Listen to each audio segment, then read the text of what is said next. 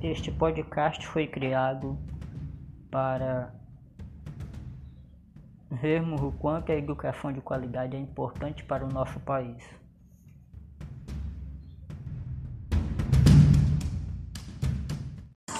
Oi, boa noite, sou a Alana. Juntamente aqui com o Almério, vamos falar sobre a educação de qualidade no Brasil. Bom, no meu ponto de vista hoje, a educação no Brasil não está 100% na garantia de um ensino de qualidade. Porque a gente vê as péssimas estruturas que as escolas hoje oferecem aos alunos ainda, ou então bastamos olhar para a alimentação que é servida aos alunos. Não é uma alimentação de acordo com os padrões nutricionais. Muitas vezes faltam a composição na alimentação das crianças. O material didático não é um material totalmente correspondente àquele aluno que, de que seja um material que seja de acordo com o ensinamento que aquele aluno deve ter. Então, deve-se melhorar muito ainda para termos uma educação de qualidade que o MEC cobra das escolas, dos governos. Quais as características que você entende sobre ODS? As características são garantir o acesso à educação inclusiva de qualidade e equitativa e promover oportunidade de aprendizagem ao longo da vida para todos. No objetivo, é, como diz aqui nesta frase, seria garantir a inclusão das crianças e adolescentes ao acesso à sala de aula, sendo como direito e dever do Estado que para que seja aceita e atendido esses direitos das crianças e adolescentes, tendo assim um ensino de qualidade que é assegurado também pelos direitos da criança e do adolescente.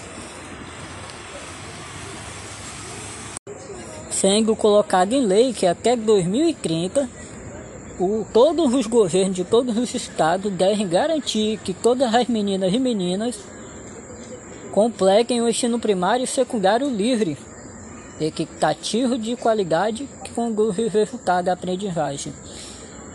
É provável também que recentemente foi aprovado em lei o colocamento de um assistente social e de um psicólogo dentro da sala de aula, dentro das escolas, para que seja devido acompanhamento a cada aluno que necessite de ser gozado dos serviços públicos oferecidos pelas instituições de educação.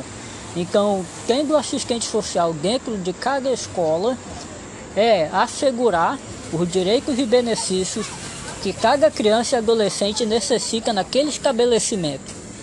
O ensino técnico também tem que ser realidade na liga de homens e mulheres, profissional e superior de qualidade a preços acessíveis, incluindo universidade. Hoje em dia temos muitos benefícios nas universidades que faz com que cada pessoa possa estar dentro de uma universidade cursando ensino superior, como o Enem, como o CIJU e etc. Então, isso é assegurado por lei a cada pessoa que dela necessite.